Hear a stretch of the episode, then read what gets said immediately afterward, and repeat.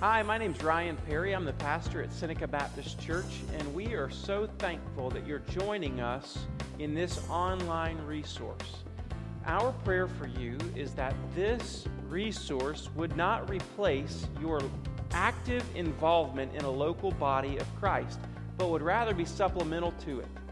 If you are interested in getting further connected to the ministry of Seneca Baptist Church or to giving financially, please visit our website, senecabaptist.org. Thank you and enjoy. That's powerful. Grab your Bible and go to Luke 1. Luke chapter 1. Christmas, Christmas, Advent there's always a heaviness to it. The longer that you live, you, you realize that there is with Christmas, which is meant to be a season of hope and joy and love and peace, there's also a heaviness, isn't there? There's a heaviness of somebody at your table that is no longer at your table. Somebody that you've, you're now missing. And that's what makes Advent such good news. Because Advent speaks light into darkness, joy into desperate situations, hope in situations like where there seems to be no way of escape, joy and peace and love. And so today, we're looking at one of the main characters of the narrative of Jesus' birth, and her name is Elizabeth. You've already met her, um, but this morning we're going to look at her word, uh, or the word, and we're going to look at what uh, Elizabeth says in, in, in her story, and we're just going to hear a little bit about that, okay? And so, over the next few weeks, we're going to look at uh, Elizabeth, we're going to look at Mary, we're going to look at the shepherds, and we're going to look at um, uh, Simeon and Anna in the temple. And so I can't wait to preach each one of those sermons and, and how they're going to point us to fall more in love with Jesus. Now, I want you to grab your Bible, go to Luke chapter 1. And as you go to Luke chapter 1, we're going to be beginning in verse 5, okay? Now, I want you to think about in the story of Jesus um, in Luke, the first people that you meet, the first two main characters of the, the story of Jesus' birth are Elizabeth and Elizabeth's cousin, Mary. Now, I want you to note how significant that is. How significant that is. It's so significant that as the first two kind of main characters, or even heroes of Jesus' birth narrative, are women. That is important. Many people, uh, maybe you've heard it, many, many people will say, well, uh, Christianity is just this patriarchal religion and it denigrates women and puts them down. And I want you to understand that the Bible, throughout the scriptures, God does quite the opposite. God always takes women and shows their strength and raises them up and uses them in His redemptive plan. And so this is significant. He picks them up out of whatever culture uh, or view of that culture has upon women, and he places them in his plan, and in this story, his plan of a redeemer. Okay, so here's what I want you to see. The first theme that I want you to see is Elizabeth's barrenness. Elizabeth's barrenness, okay? Verse 5 In the days of Herod, king of Judea, there was a priest named Zechariah of the division of Abijah and he had a wife from the daughters of Aaron, and her name was Elizabeth. Can somebody tell me what Elizabeth, the name, means? Oath of God. Oath of God. Now, verse 6 And they were both righteous before God, walking blamelessly in all the commandments and statutes of the Lord, but they had no child because Elizabeth was barren. Both were advanced in years. Both were advanced. Okay, so I want you to acknowledge today that this might hit home for somebody. That in this room, there might be some hurt or some weight that's carried by people who have felt uh, barrenness, who have not been able to give birth to a child. But I want you to note something in verse 6 that her, or that her barrenness was not a punishment for her sin. I want you to look. Verse 6 says, They were both righteous before God, walking blamelessly in all the commandments and statutes of the Lord. Okay, question Were they perfect? No, of course not. No one was perfect save Jesus alone. They were not perfect, but it says they were righteous. They were right with God. They were right with God. They walked blamelessly. No one, God Himself, had nothing to hold against them, for they had kept the law, and when they'd broken the law, they had fulfilled the law by offering sacrifices. They were blameless. They were both in advanced in years. Now, many of you, uh, ladies, may have felt the biological clock ticking. And so you could imagine uh, Elizabeth here in this story, her biological clock is ticking, it's loud, and, and she is seeing the minutes in her clock go by. The hours are going by. And can you imagine the weight of her barrenness in the first century? In the first century, in this time period when, when she's alive, um, barrenness is not just a, an individual weight that you carry, but it's a cultural one. It's a cultural one. Because all through the scriptures, we hear about the blessings of children and how they're like uh, arrows in a quiver, and you should fill your quiver with them. It's this idea that Genesis chapter 1, which we looked at this morning, some of you did in Sunday school, that, that talks about to have be fruitful and multiply, fill the earth. And you've got a lady like Elizabeth who says, I can't do that. There's this cultural weight that's on Elizabeth right here in this story. Can you imagine? Imagine with me how maybe Elizabeth's barrenness could have turned into Elizabeth's bitterness in her heart. Barrenness could turn into bitterness in her heart. And maybe she went through seasons of that, but we don't hear about them. Can you imagine uh, maybe a conversation between Elizabeth and the Lord? God, I'm old. Why, why are you doing this to me? Are you punishing me? Have I done something? Why won't you let me have children? Why are you doing this to me? I have obeyed you and I have lived for you. I'm married to a priest, for goodness sake, and this is what I get? Can you imagine the bitterness that could have come along with her barrenness? It could have caused her, her circumstances could have caused her to be bitter. But what I want you to see in this passage is that her circumstances were um, kind of the proving grounds for a God centered hope. She hoped in God alone, not what God could do for her, but in God Himself.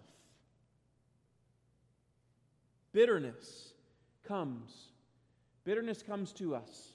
And maybe you've experienced bitterness like I know I have. Bitterness comes to us when we feel like uh, God has not kept his end of the bargain. When you feel like you've done what you're supposed to do, but, but God has not kept up his end of the deal. Bitterness comes when you have a set of expectations that God's supposed to, to meet, and God doesn't meet those expectations. Have you ever been there?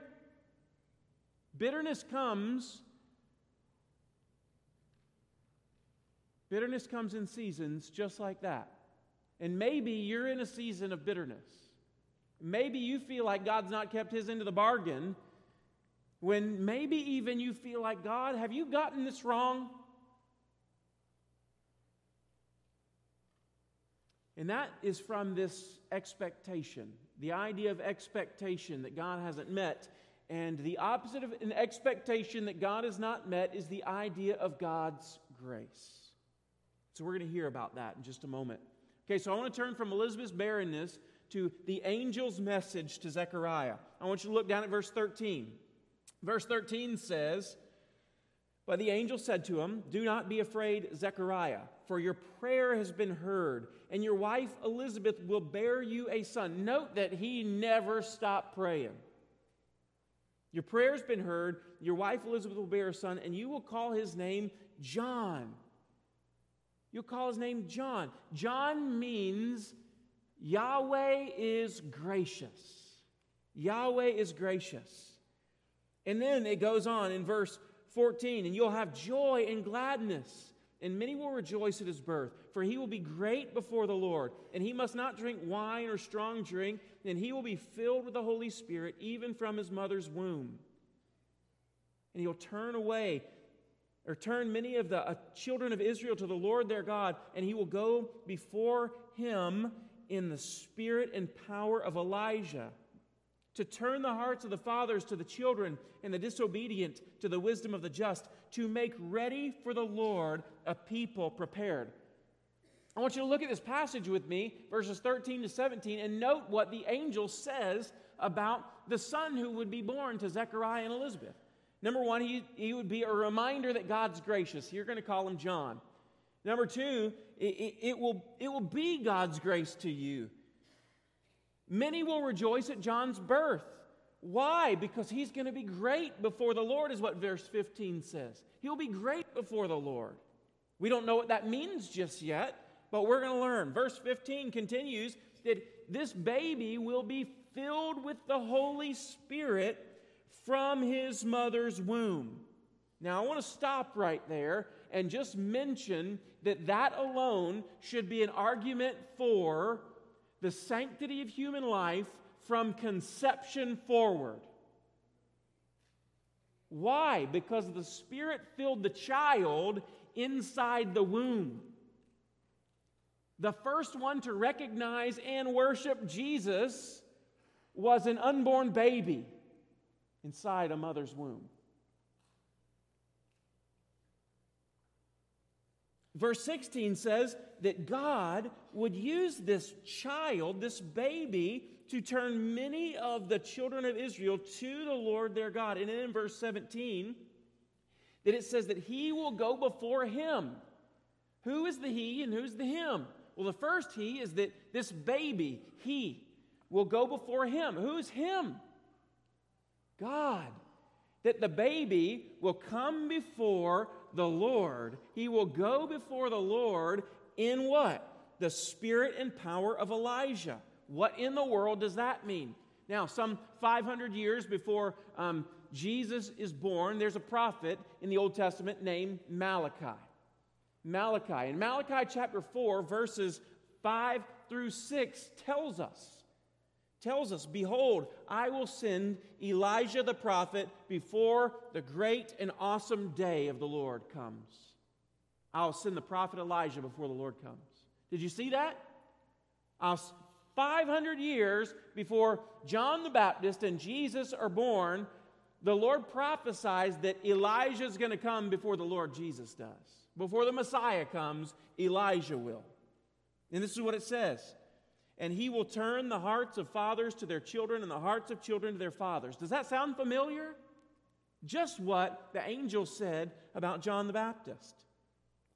Lest I come and strike the land with a decree of utter destruction. And he will prepare this John, this baby, John the Baptist, will prepare people for the coming of the Messiah. Now imagine an angel shows up to you you have gone into the temple. You are a priest, and it's your duty to go into the most holy place. And you go into the most holy place to present offerings before the Lord. And there in the most holy place, an angel, the angel of the Lord, Gabriel himself, stands before you. You fall down on your face, and the angel says, Don't fear. I've heard your prayer. You're going to have a son, and he's going to do all of these things. Now, I hope for most of us that that would have been evidence enough, but not for Zechariah. Zechariah says in verse 18, look at verse 18 in your word. It says, And Zechariah said to the angel, How shall I know this? I wonder if the angel just went like, What do you mean? Look at me. I'm an angel, right? How shall I know this? He says, For I'm an old man, and, my wife is advanced in years. I, I like how he said she's advanced in years, right? Verse 19 The angel answered him, I am Gabriel. I stand in the presence of God, and I was sent to speak to you to bring you this good news. And behold, you'll be silent and unable to speak until the day these things take place, because you did not believe my words, which will be fulfilled in their time. Now, he, Zechariah basically says, Okay, buddy, the odds are stacked against us. This is not looking so good uh, for us to have a baby? How should I know that this is really going to happen? Other than you as an angelic being in my presence. How should, I, how should I know? I need another sign here. Okay, I'll give you a sign. You're going to be mute, unable to speak. I wonder if Zechariah at that moment thought, that's not what I was talking about. I should have been more specific.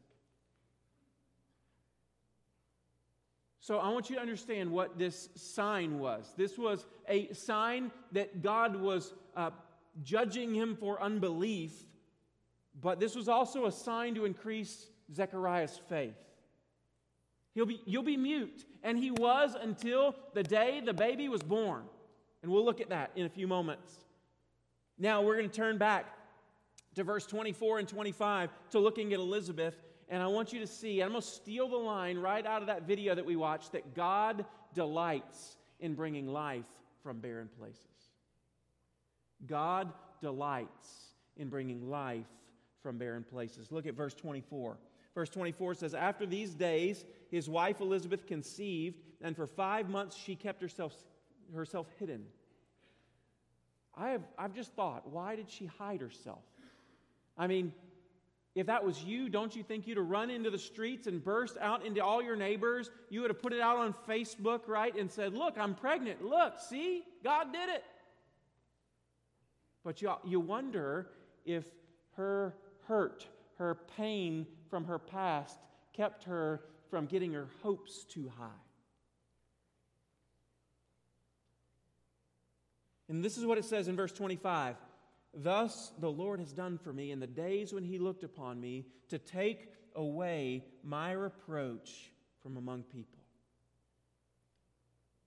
In verse 36, grab your Bible, look at verse 36. It says,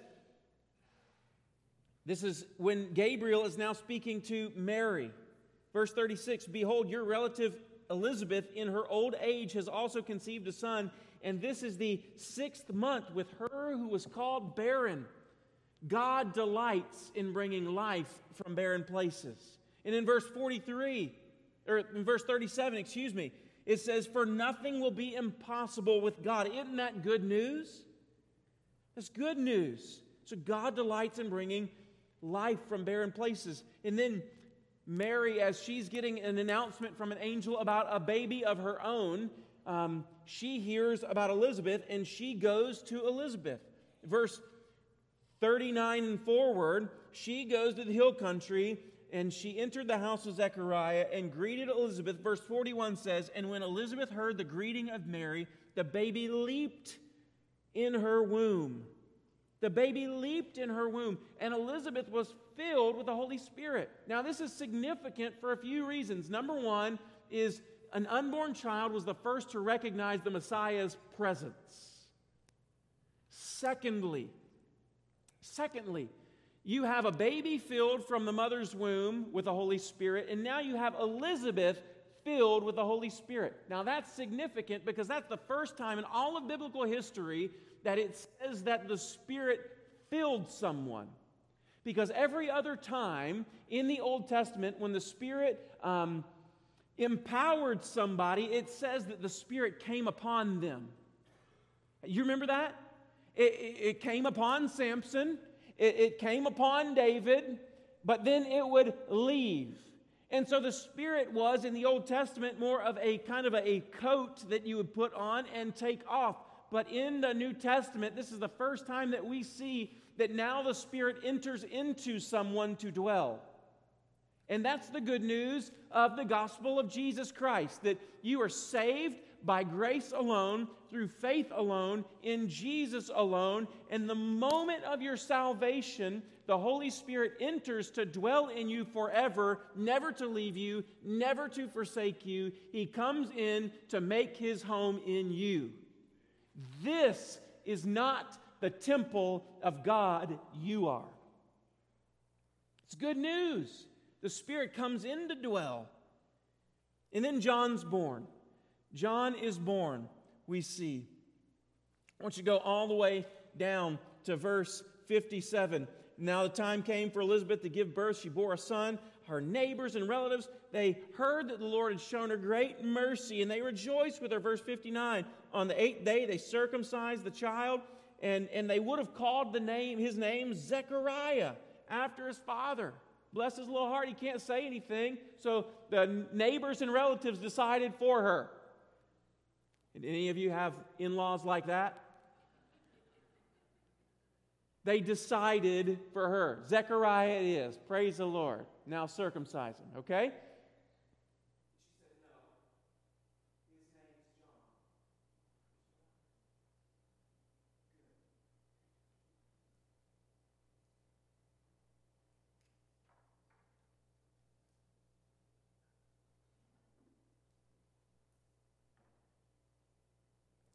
Can you hear me now? We've got power. Okay. Verse 60. Verse 60 says, No, he shall be called John. In other words, in other words, Elizabeth preaches a gospel to them. She says, No, no, no, no, no. God has never left us. God has never forsaken me. God has not abandoned me. In fact, this is proof that God has always been gracious to me. Always. He is giving to me, an old lady, what I don't deserve. That's the gospel message. The gospel message is not that you get what you deserve. Like you, you, you deserve to go to heaven, so you get going to heaven. That's not good news if you get what you deserve because none of us deserve to go to heaven. All of us deserve a judgment from God, a separation from God, and we deserve the wrath of God. That's what we deserve. But grace through the gospel says that we get what we don't because God is gracious, not because I am righteous. God's gracious. No, his name's going to be called John. And they, they said, you don't have any relatives named John. I know. I know, because I don't want him to be named after any of my family that's come before. I want this to be a whole other thing. And they made signs to Zechariah. Is this, is this what you want him to be named? Zechariah, what do you have to say about that? Give me something to write with, he says.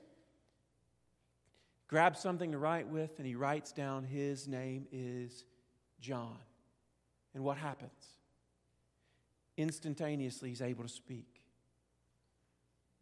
Why? Because God used that time of muteness to increase his faith.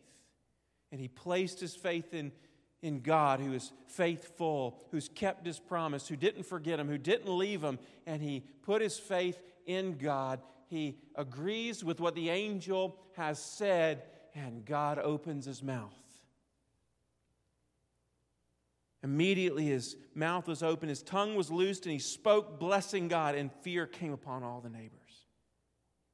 And they asked in verse 66, What then will this child be? For the hand of the Lord is with him. Now, here's what I want you to see, okay?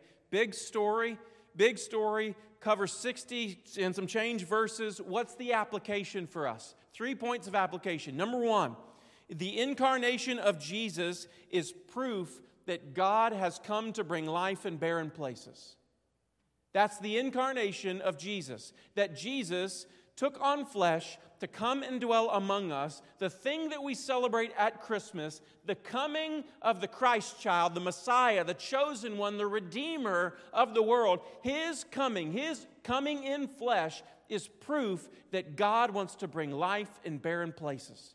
I'm reminded of a story in Ezekiel chapter 37 where the prophet receives a vision from the Lord. And the Lord takes the prophet, puts him in a valley, and in the middle of the valley, the valley is full of dry bones. Do you remember? Exceedingly dry. God asks Ezekiel a question in that moment Ezekiel, can these dry bones live? Ezekiel says, Oh Lord, you know. And God says to Ezekiel, prophesy over the bones and they'll live. And he began to speak the word of the Lord over those dry, dead bones, and something miraculous began to happen. God began to cause the bones to come together, to rattle, and on top of those bones form uh, ligaments and sinew and muscles and skin and flesh. And it was just, it was now a human body except there was no life. God said, I'll breathe my spirit on them, and I will cause life to come into them. And my spirit that I put inside of them will cause them to come to life and walk according to my statutes. God delights in bringing life from barren places. The story of Ezekiel is our story. Uh, we were part of that valley of dry bones. Why? Because we, you and I, were dead in our trespasses in our sins. We were dead. Ephesians chapter 2 says it. It starts out, and you were dead in the trespasses and sins in which you once walked, following the course of this world, the prince of the power of the air, the spirit that's now at work in the sons of disobedience. And in verse 4 and 5, it says this But God, being rich in mercy, because of the great love with which He loved us, even when we were dead in our trespasses, He made us alive together with Christ. By grace, you've been saved. It is good news that God breathes life into dead things because you and I, in our sin, are dead and apart from Christ. Dead people don't worship God. Dead people don't live for the Lord. Dead people don't get into heaven. We need someone to intervene in our lives and cause this dead body to come alive again. That's how I know him. That's how I relate to him. That's how I put my faith in him. It's because he has made me alive. John says in, in John chapter 3, he records Jesus saying, unless a, unless a man is born again, he cannot inherit the kingdom of God. In other words, you're dead in this form, but if you will, by my spirit, put your faith in Jesus, my spirit will cause you to come alive again. This is what's so confounding when I look upon the world is the world would say we're living our best life now. And Jesus would say you're just like a whitewashed tomb. You're beautiful on the outside, but you're full of dead men's bones on the inside. And we put on the face of this life is amazing when we're walking in the ways of death. We have fooled ourselves in this world, claiming to be wise. We found ourselves foolish. Because all the things in this world that will promise to bring you life and joy and peace and happiness and fulfillment will never keep their promise. But I promise you, if you will come to the Lord, if you will come to God, if you will come and bow your knee to Jesus and say, Jesus, I've tried it all. I've tried it all. And all I find is that I'm barren as hard as I try, as many things as I do. There is no life in me. There is no joy in me. There is no lasting hope or peace in me. And so I'm coming to you to confess my need for something external to affect me. I want you to intervene in my life with your life. And that's the gospel, and that's exactly what Jesus did on the cross for you, is that he gave his life to give you life. The wages of sin is death. That's what we deserve. Why did Jesus die on the cross? To take your wages upon himself. And the free gift of God is eternal life in Jesus Christ our Lord. Today, there are some of you hearing my voice today that you think you're alive, but you're dead. And that's what Jesus says to one of the churches, I think it's the church of Pergamum in the book of Revelation. He says, You have the reputation of being alive, but you're dead. Churches, churches can have the reputation of being alive, and they're dead. We can go through seasons where we bear no fruit and we are barren. And let me tell you, that is not God's fault.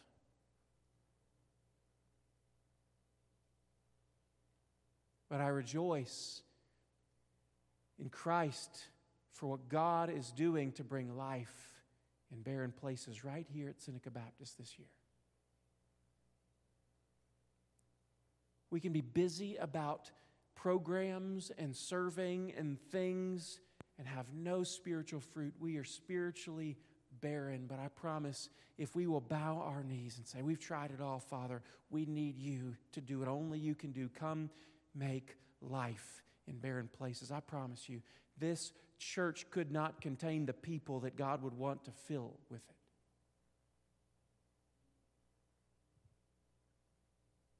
God brings life into barren places. This is the good news of the gospel is that you're dead in your sin and Christ came to bring you life. The second thing, second application is that life will bring disappointment, but bitterness is a choice. Life will bring disappointment, but bitterness is a choice. Have you ever recognized that life has disappointed you? Your circumstances have let you down. Have you ever been there? You are awfully quiet this morning.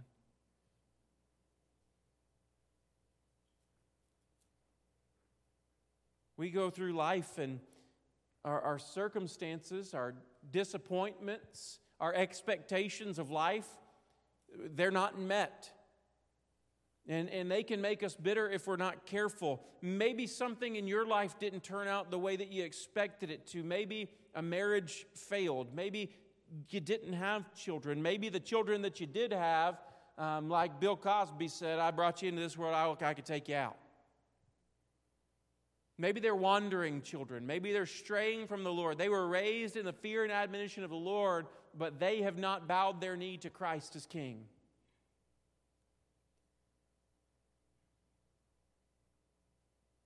Maybe you've lost a job. Maybe relationships have crumbled. Maybe people in your life have gotten sick and even loved ones have died. And you go, God, what are you doing up there?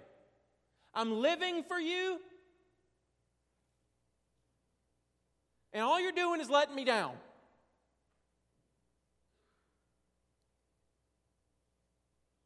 How easy would it be to get bitter? Have you ever asked the question, why are you doing this to me? Have you ever wondered, is God punishing me?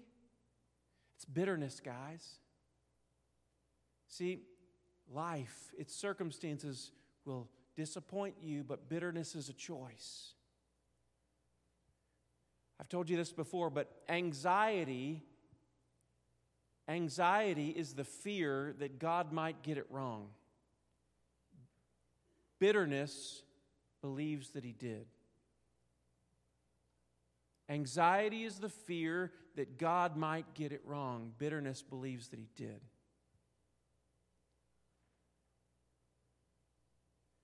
And bitterness will eat you up from the inside out. Have you ever been there? You're holding on to something. Bitterness believes that God owes you something. And he didn't keep up his end of the bargain. Remember, God doesn't owe you anything except judgment.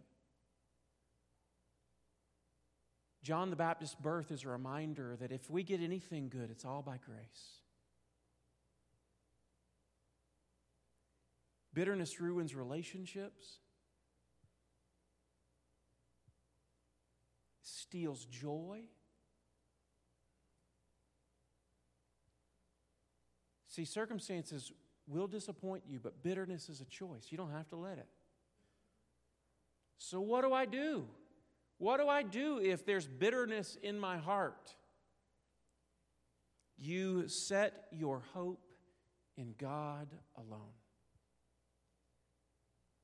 Advent, this first week, we celebrate hope. There were four to 500 years of silence from God before John the Baptist came into the world, before Jesus came into the world. All of heaven seemed quiet. Throughout all of Israel's history, through biblical history, God had spoken through, through priests and prophets. But now, for 500 years, people are longing for God to answer, and God's voice is not heard. Rebellion continues to increase, sin and lawlessness increase, hearts grow cold, darkness pervades. Jesus came to bring hope. Hope. Set your hope in Jesus. Just like Elizabeth, it's not that God has abandoned you or forgotten you. God, if, if you have Jesus Christ as your Savior and Lord, God is not punishing you through your circumstances. Now, you might be experiencing the consequences of your sin, but is there, isn't there a difference between consequences and punishment? Yes. Why, Christian, are you not punished for your sin? It's because the sinless Son was punished in your place. All of God's righteous punishment was poured out on the sinless Savior on the cross so that no punishment would come upon the believer. So I want you to set your hope in Jesus. If, if you are not saved, if you're still barren, if you're still lifeless, put your hope in Christ today. Do it. Don't wait, and He will bring you life and life abundantly. But if you have your faith in Jesus as Savior, you've surrendered to Him as Lord, set your hope in God. Not what He gives to you, not your expectations of Him, not what you think He owes you Set your hope in God Himself. Like the psalmist said, Lead me to the rock that's higher than I. Let God lead you to Himself. Humble yourself. Recognize that you're not God, that you don't know what's best. And that just like in Elizabeth's life, God had a better plan than we could ever imagine for Elizabeth. Maybe God has something different and better for you. Put your hope in God who does not forget, in God who's always gracious, in God who never leaves you, in God who never forsakes you, in God who's not forgotten you. Put your hope in God. Put your hope in His promises, in His character that is unchanging and unfailing. Put your hope there, not in your circumstances, not in what you are going through. Don't, please, Lord, don't put your hope in your feelings. Trust in Christ.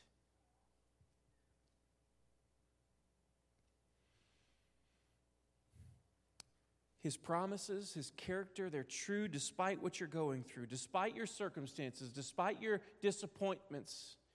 His promises are true. Remember, put your hope in God, not what He's done for you, or not what God can do for you from your expectations. And last, I want you to put your hope in who God has made you to be, in His identity for you. So many of my, my problems in my life, my sin struggles that I struggle with, I don't know about you, but so many of those things come because I don't understand who God's made me to be.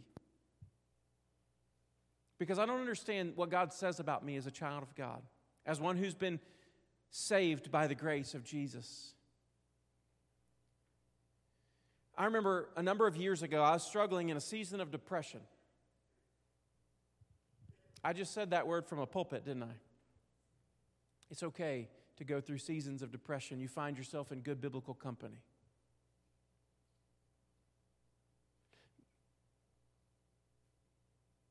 And I remember the enemy was just attacking, saying all of these accusations against me. And I was just struggling.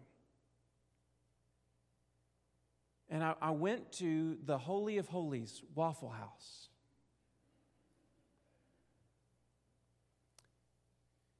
And I got the all star breakfast. And I just met with the Lord right there at a Waffle House table. And I remember I just began to journal through on one side of my journal all of the things that I felt like the enemy was saying to me.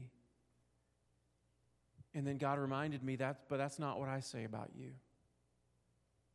So on the other side of my journal, I just began to write all of God's promises, of what He had made me by grace in Jesus.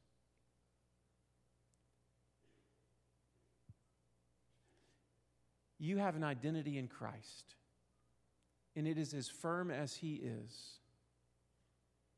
It is un- as unshakable as He is. And your identity in Christ is not based on your goodness, your works, your merit, but in Christ's merit.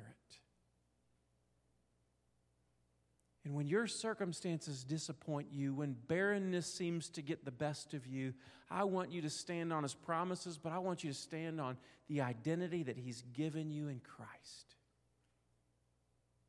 When Satan is whispering and accusing and lying and stealing and killing and destroying, I want you to get a journal out. I want you to write all those things down, and I want you to go to the Word of God, and I want you to say, This is what God says about me. Satan, you're right. You're right. Apart from God, all those things are true. But in Christ, this is who I am today. And I promise you'll get up from Waffle House table different.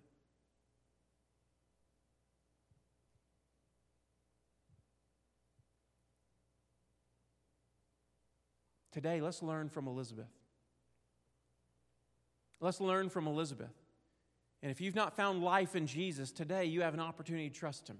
Let's learn from Elizabeth that although my circumstances will disappoint me, bitterness is a choice. And let's learn from Elizabeth to set our hope in an unchanging, never failing God. Let's pray. Would you stand with me? Let's stand together. Let's pray together. Father, we come to you today acknowledging in this room, there are those who are lost.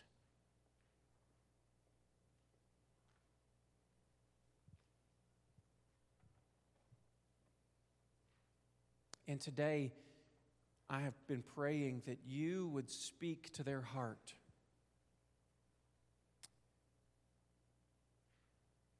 And save them. So, heads are bowed and eyes are closed. If there's anybody here today who says, Ryan, I'm lost. I am I'm dead in my sin. I have tried to find life in all the things of this world, but I found nothing but disappointment. And today I want to turn to Jesus. If that's you, I just want you to slide up your hand and say, Pastor Ryan, that's me today. And I want to trust Christ for salvation. Is there anybody here? Pastor, I'm lost and I want to trust Jesus. I want to be saved. Just slide a hand up. For the rest of us, Father, we pray that you would root us and ground us. You'd build our house upon the rock. That though the circumstances of this world might shake us, the rock won't be moved. They might blow and they might batter, but we're held firm by the rock. Father, we're thankful that you make life in barren places. I'm asking you to bring, breathe fresh life into each of our lives, each of our, our hearts. Breathe fresh life into our church and cause us to live like never before in Christ, filled with your Spirit. Father, help us when times are trying to rest on who you are, on what you say and of who you've made us to be. We love you, Lord. We thank you for your word in Jesus' name. And all God's people said, as we sing together,